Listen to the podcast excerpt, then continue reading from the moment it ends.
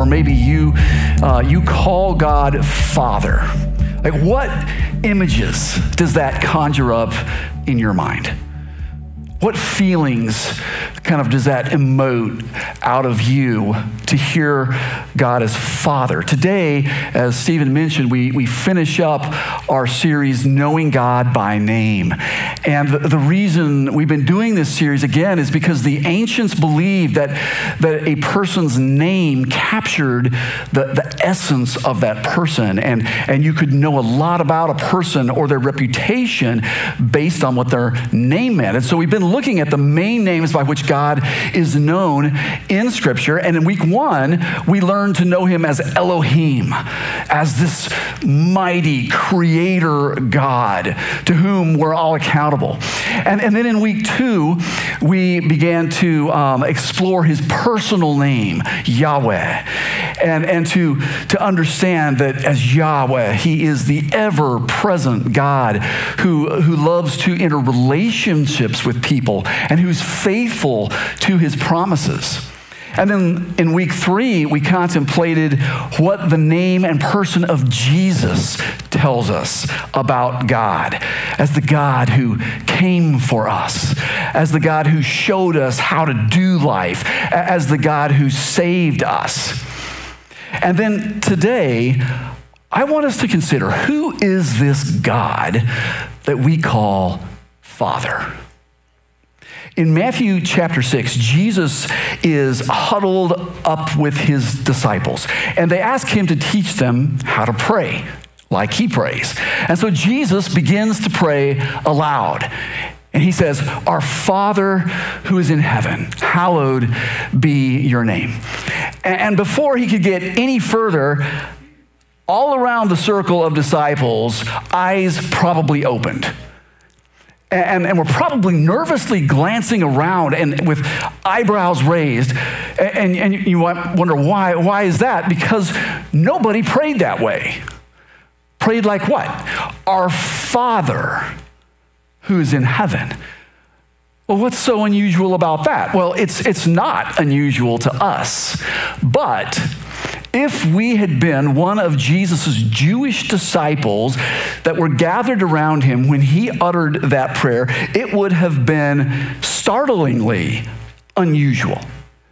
See, no pious Jew prior to Jesus Christ ever would have thought of addressing the sovereign creator of the universe, the transcendent Elohim, in such familiar and intimate terms. I mean, they wouldn't even call him by his personal name, Yahweh. They, they called it the unspeakable name because they were so afraid that they might use it in vain, that they wouldn't even say it. And so, to address this holy, transcendent God as Father, it, it just was shocking to them. In fact, the term that Jesus would have used in that prayer, speaking the Aramaic that he spoke, is the term Abba, which is an even warmer term than our English word father. It's, it's really one of the first words that a Jewish baby would learn to say. And yet it was a, a, term that they, they used throughout life, not just when they were little children. They, they used it throughout life. And so it was, it was closer to our English word dad or maybe papa.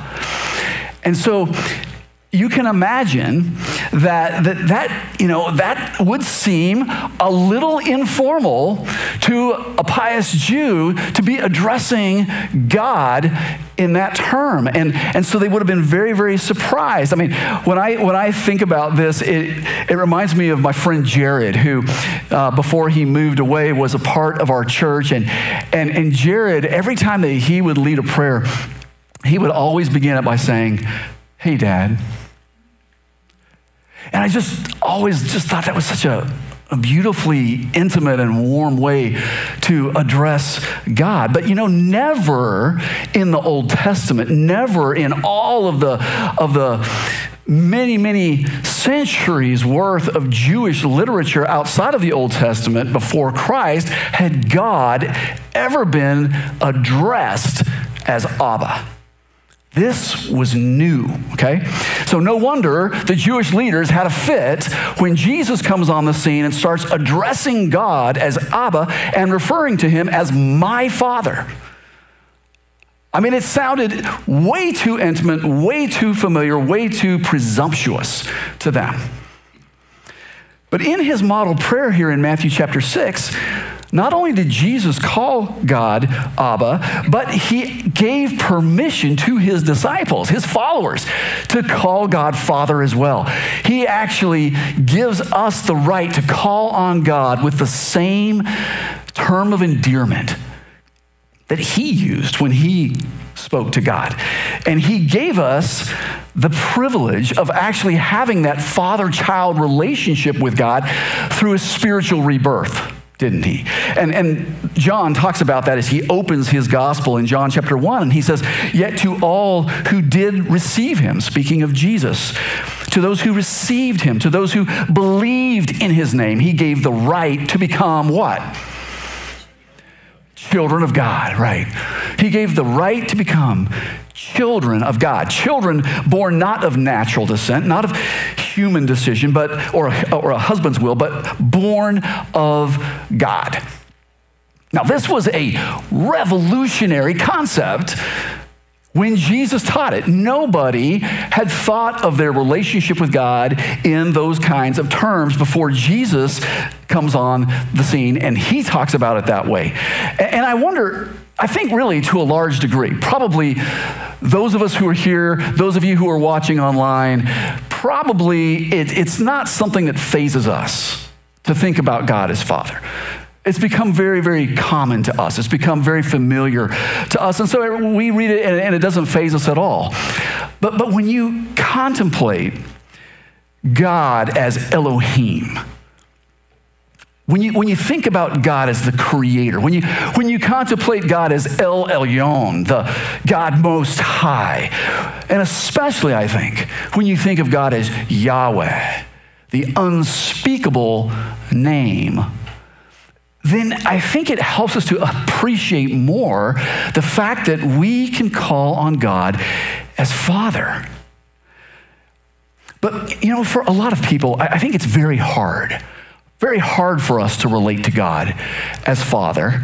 And that's because of the experience that we've had with our own dads. Right? So if, if you only knew rejection from your father, from your dad, then, then you probably have a hard time believing that God accepts you. If, like me, you had a, a hypercritical dad who, who, you know, nothing was ever good enough or right enough, a, a, father who, who would lose his temper a lot, you know, then, then you may have that kind of perception of God. You, you may tend to see God as being temperamental, as, as being extremely hard to please, as being a God that, that sees you as a failure. If you had a, a father that was maybe emotionally distant, you know, just he wasn't he wasn't accessible to you, never never seemed to have time for you. Maybe a dad who, who was who was just kind of always busy in his work. Maybe a dad who who didn't have um, much care about what was going on in your life, and, and when you needed help, or maybe you were being mistreated, he wasn't there.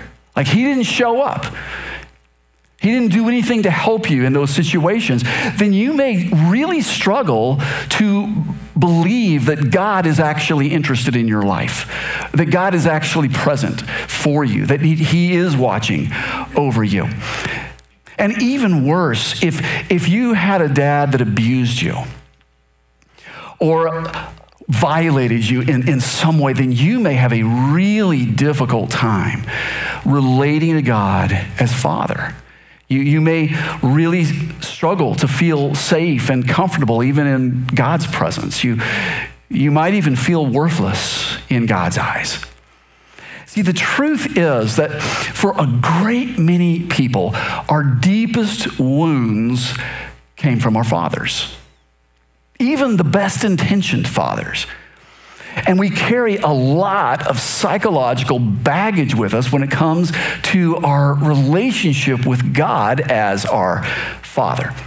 So, how can we begin to break free? How, how can we begin to escape from the, these conceptions we have, these misconceptions of, of who God is as Father, and, and to break free of kind of those negative impressions we have, maybe even hurtful impressions that we have of fatherhood, and, and actually be able to see God as the kind of Father that He actually is. Well, I, I would suggest to you that, that that's not easy if you had a, a, a, bad father or a, or a father that wasn't around in your life. That's not easy, but it is possible. And I think it starts with actually talking to him about that starts with actually just being open and just being honest and, and in your prayers actually telling god about your struggle to relate to him as father and explaining you know your heart to him. Not that he doesn't know but just to have that heart to heart talk with him about why that's difficult for you. I think that's a good place to start but I think it's more than that. We also have to shift our perspective. And, and, and in doing that, what I mean is we, we've got to stop projecting the flaws of our earthly dads onto our heavenly dad. And instead, I, I think we have to start seeing the, the beauty of God's perfect fatherhood and how it contrasts with whatever was lacking in our human fathers so that we can see his, his true heart. And, and I think for those of us who had dads that, that either abandoned us or, or maybe you had a father who died when you were young and, and just wasn't there, I think we have the opportunity to discover that God is our true father. He is our true father who would never desert us, who would never abandon us like that. And so um, I, I, think we have a lot that we can begin to, to learn. But if you want to know what kind of father God really is, then I'll tell you what, the best thing to do is to open up the Gospels and see how Jesus related to the Father. See how Jesus, the Son of God, related to God, his Father. Look at their relationship, and you'll have a really good picture of the kind of Father that God actually is. Now, the Gospel of John is actually, of the four Gospels, the one that pays the most attention to the things that Jesus said about his relationship with the Father. So, John is, is your best place to go, but all four Gospels will, will show you a lot about their relationship. And, and it's really no wonder that John maybe told us the most about that because remember, he opened his Gospel with that verse that I just quoted to you a few minutes ago, talking about how Jesus gave us the right to become children of God ourselves. And so he goes on to show us a lot about what this Father that we have in God actually looks like. So, what do we learn about God from his name, Father? And especially as we look at the relationship that he had with Jesus, his son. Now, I'm going to limit myself just to three things, just for the sake of time this morning. But there's three things that I want to bring out that, that I think we see. And the first one is probably the most obvious one. John chapter 1 in verse 18. John says, No one has ever seen God, but the one and only Son, who is himself God, and is in what? Closest relationship with the Father has made him known. I want you to pay attention to that. He's in closest relationship with the Father. Now, you may or may not have had a super close relationship with your earthly dad, with your, your human father. You, you may or may not have found that your dad was emotionally accessible to you. A lot of dads struggle with that. A lot of dads struggle to, to show affection. But one thing that is very apparent about Jesus' relationship with God, his Father, is that they were as close in heart as two persons could possibly be. They were linked up emotionally. I mean, they were bonded together as, as close as any relationship could be. John says he's in closest relationship with the Father. And by the way, a, a, a, more literal translation of that phrase is, is that he is in the Father's embrace. Or even more literally, pulled close to the Father's chest. That is a tender affectionate picture of the Father's love for his Son, isn't it? So we can be sure that as Father, God tenderly loves you. He, he tenderly loves you. See, I, I think that most of us who, who follow Jesus, we, we, we get that God loves us. Most of us have heard that along the way. We, we get that He cares about us. We, we get that he, he has our best interest at heart. He wants to see us do well. But it, as we look at this little snapshot, just this one little snapshot of Jesus' relationship with the Father, we come to understand that the Father's love is more than that. It's more than that. The Father's love is more than just a desire to see us do well, it's an affectionate, tender kind of love. It's, it's a heartfelt kind of love. And, and John saw that in Jesus' relationship with the Father. So much so that later on, when John would write his, his letter, what we call First John, and he decided to, to try to describe God and kind of encapsulate God, sum God up in one word, which would be a daunting task, wouldn't it? But the Holy Spirit gave him the word love. God is love, right? And, and so his role as father is probably how we see his love more clearly than in any of his other roles.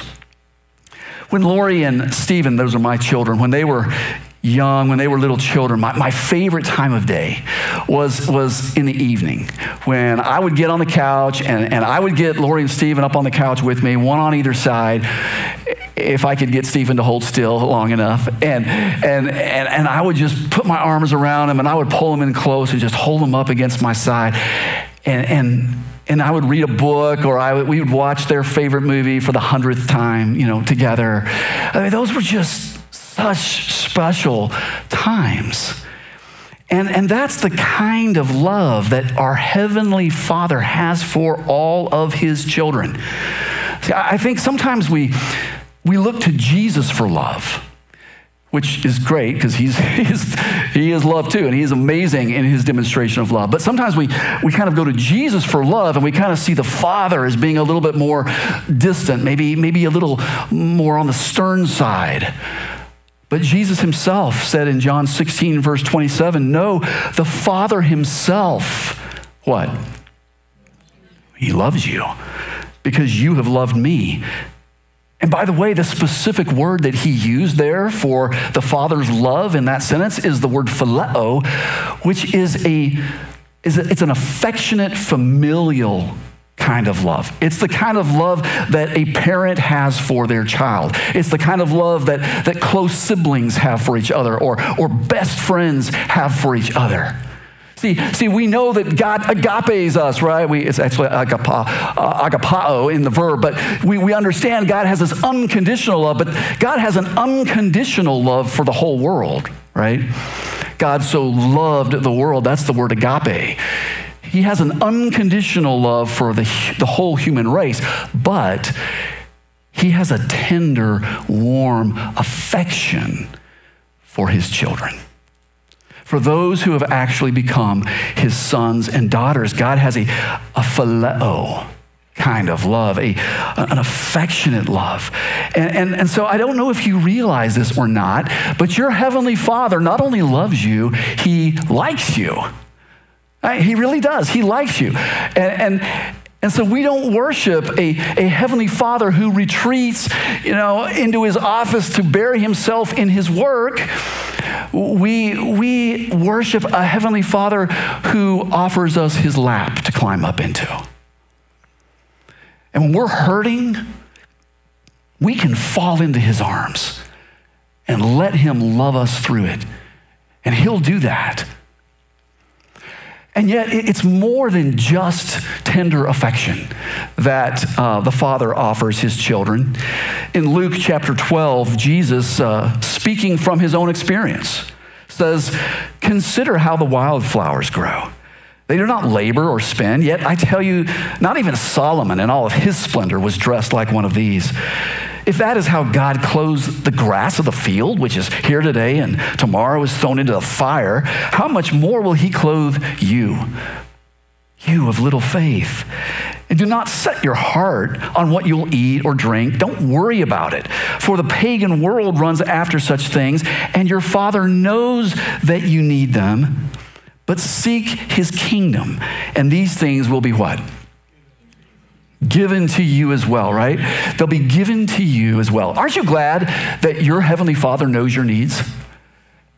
And that He is standing on the alert, ready to supply whatever your needs are? Aren't, doesn't that just give you a great deal of, of peace and, and, and just a sense of comfort to know that about your Heavenly Father? See, as Father, God provides for you.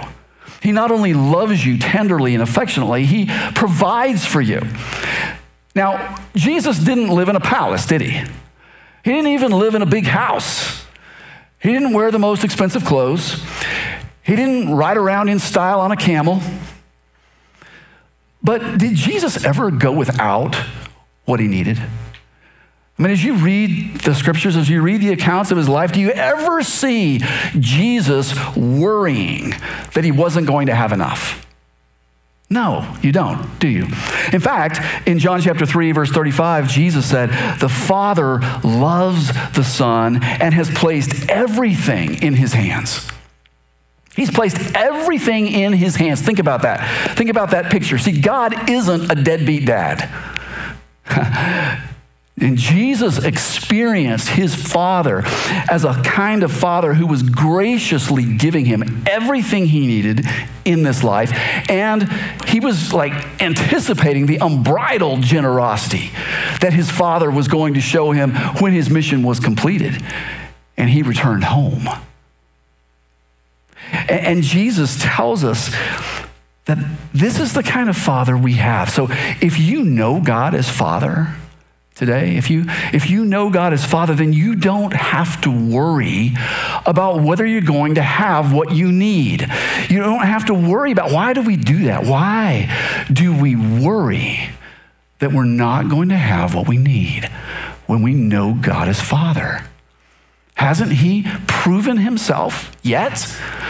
Hasn't He proven Himself enough to you at this point in your life to show you that he has he's shown up when you needed him to that he's provided what you needed him to that you're still alive and well today because he's been there. And not only has he provided for our present he's provided for our future too hasn't he? I mean big time. He, he has big time plans for our future. I mean he has lined us up for a spectacular inheritance. Jesus said in John 14, verse 2, there is more than enough room in my Father's home. If this were not so, would I have told you that I'm going to prepare a place for you? My family is headed to my mom and sister's place for Thanksgiving uh, later this week, and, um, and that's in Mississippi. And I was talking to my mom. We were doing some FaceTiming uh, yesterday, and uh, man, she is so excited. Can't wait for us to show up. And she, she always rolls out the red carpet. Whenever, whenever we show up, I mean, she is going to do everything she can to make sure we know how glad she is that we're there. Do you know that your heavenly father like he is anticipating the day when all of his children will come home and he can't wait for that to happen but there is another angle that I, I, think that we need to consider also as we think about what does it mean for God to be Father? What does that tell us about Him? And that is, how should we treat God as Father? Because we've already been talking about how he treats us as his children.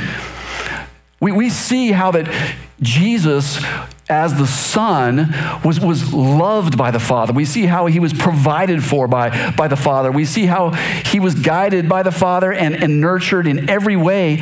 And, and, and yet, what does it look like when we see how Jesus, the Son, treated God the Father? How did he respond to him? I think it's a really important question for us to ask. speaking as one, I can tell you, fathers hate to be embarrassed by their kids. Right? We, we don't like to be embarrassed by our kids. We want to be proud of our kids. And, and fair or not, we tend to kind of feel like however our children behave kind of reflects on us, don't we, as parents? Yeah, we do. And that's tough and it's hard sometimes. But as Jesus reflected on all that he had done, and, and, and how he had lived his life and, and what he had left to do in John chapter 14, verse uh, 13, he said that everything I do is so that the Father may be what? Glorified in the Son, right? Everything I do is so that the Father will be glorified in me, he says. So, Jesus, I mean, that is his life goal. He's saying, I want to make sure that everything I do is something that brings honor to my Father. I want to bring. I want to bring glory to my Father. I want to do things that put my Father in a good light instead of doing things that embarrass him. And so in verse 31 of the same chapter, again, Jesus says that he did what he did in his life so that the world may learn, he says, that I what? I love the Father and do exactly what I want. Now, do exactly what he has commanded me, right? So, so Jesus is saying, hey, I love my Father, and, and therefore I respectfully obey my Father. So, as Father, God deserves your loving obedience and mine. He deserves that from us. That's why worship begins with the obedience of our lives, right? Because, you know, to say I love you doesn't mean much to a parent if their child is disregarding and disobeying them. So, like Jesus, you know, when we get up in the morning, we should be thinking, what are the choices that I'm going to make today that are going to bring glory and honor to my Heavenly Father? And the obvious answer to that question is to obey Him. Like, whatever He has said is what I want to do. And, and I'm going to guess that it's probably a safe guess to, to venture that obedience isn't your favorite word in the English language. Unless you're a parent or a school teacher, in which case you love that word. But obedience tends not to be our favorite word. But doesn't it put it in a different light when you, when you reflect on the fact that the God that we give our obedience to isn't a tyrant?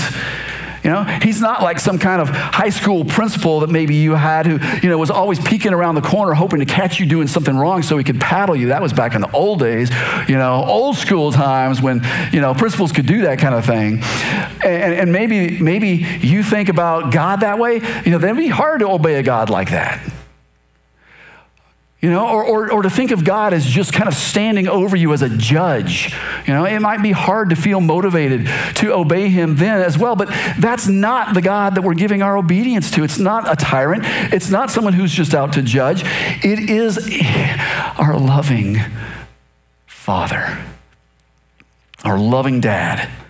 That's the kind of God that we have to serve. Don't you want to live your life in a way that puts your heavenly dad in a good light?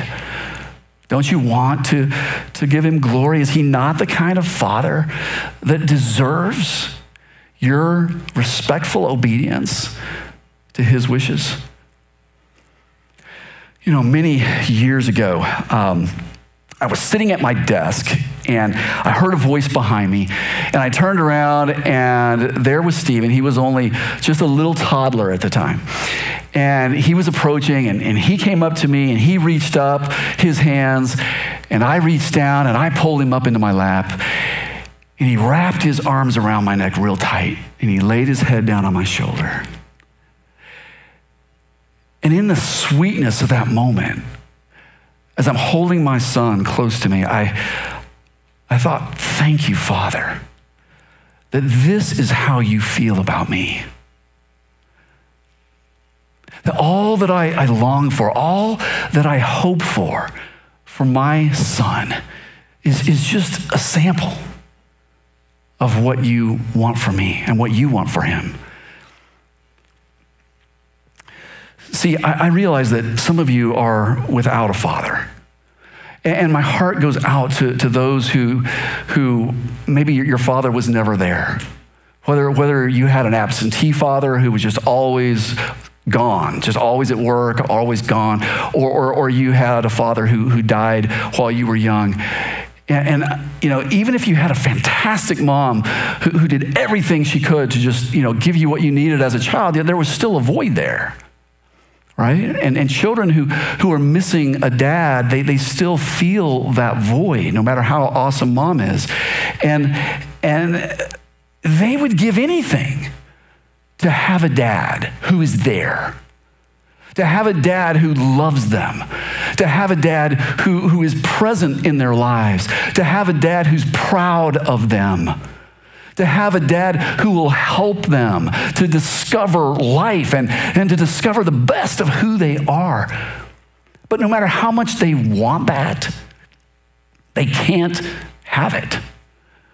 I mean, they can't make it happen. It's, it's something that's outside of their control. But some of you are without a father by choice. And, and I, it's not that you don't have an earthly dad in your life, but it's that you don't have a heavenly dad in your life. And yet he has been there. He has been there since that moment that you made your first appearance in the hospital delivery room or wherever it was that you were born. And he has been there every single moment of your life since. And He loves you. And He has been reaching out in love to you your entire life. And He's been providing for you. He's been taking care of you, making sure you had what you needed. And yet, He's not your Father because you haven't said yes to His offer to adopt you. That's what He wants to do. He wants to adopt you as his son or his daughter, but you have to agree to that arrangement. You have to say yes. And I don't know, maybe you've been living with your apprehensions, or maybe they're just hesitations, instead of enjoying a relationship with a father who loves you far more than any earthly dad could. And so the next step today is just very, very simple. Draw near to your Heavenly Father. Just draw near to Him. I, uh, I visited a nonprofit once that facilitates the, the reunion of birth parents with a child who never knew each other. And of course, you, as you might expect, children in that, in that kind of scenario, especially, tend to be pretty nervous about meeting their parent for the first time. And so, this, this organization, they just kind of facilitate a, a neutral space where the, the parents and the child can get acquainted and they can start to build a relationship. And it occurs to me that that's kind of a picture of what we are as a church. Like, we are here. One of the reasons that we exist as a church is to be a, a safe place where, where spiritually orphaned children can be connected to or reunited with the Heavenly Father who's been waiting for them, or maybe that they've been estranged from for years of their lives. And to help facilitate the building of that relationship. And it's, it's work that we love to do. We love to do that. And we, we would be glad to do it for you. Take a look at the screen, would you? My child, you may not know me, but I know everything about you. I know when you sit down and when you rise up. I am familiar with all your ways. Even the very hairs on your head are numbered for you were made in my image.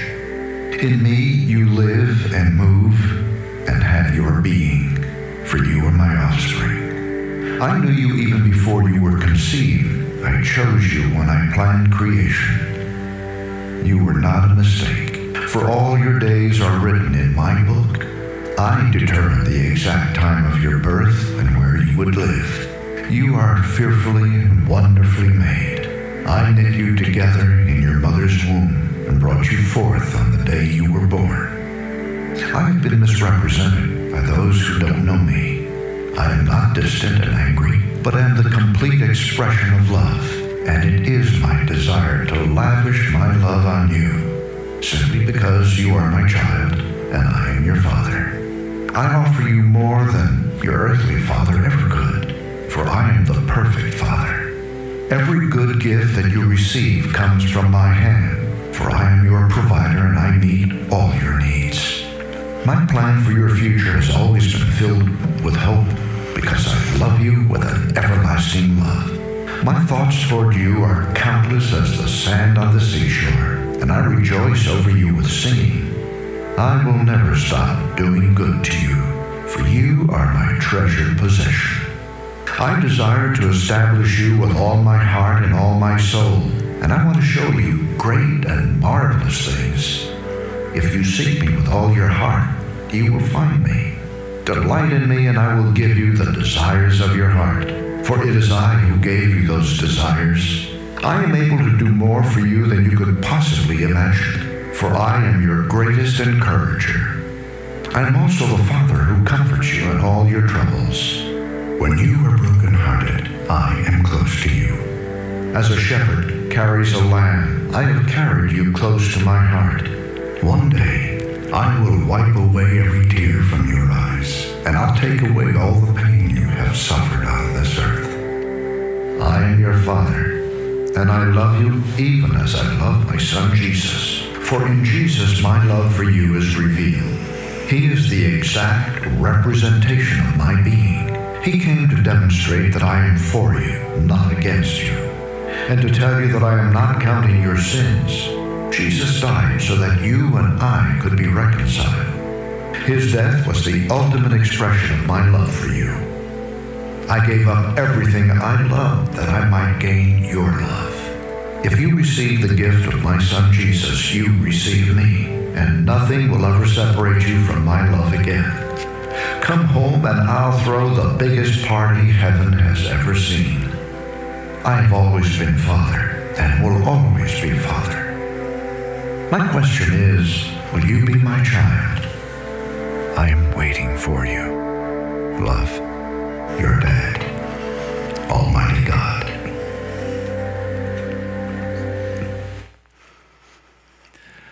That is his invitation to you and to me. And if you would like to receive him as your father, by receiving Jesus as your Savior, that is a decision of your heart that you can make today. And I just want to offer you that encouragement.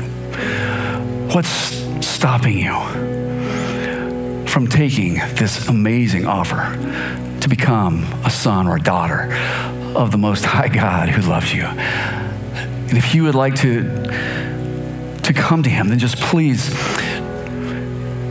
open your heart and ask Jesus to come and to become your Savior, to give Him your life. And those of you who already have a relationship with God on some level, my guess is that, that you probably would like it to be a closer relationship than it already is. And so, for you too, draw near to your Heavenly Father. He loves you tenderly, affectionately. He's providing for you, and He will provide for your future. And He is the Father that you can count on. He is the Father that deserves your respectful obedience and the surrender of your life.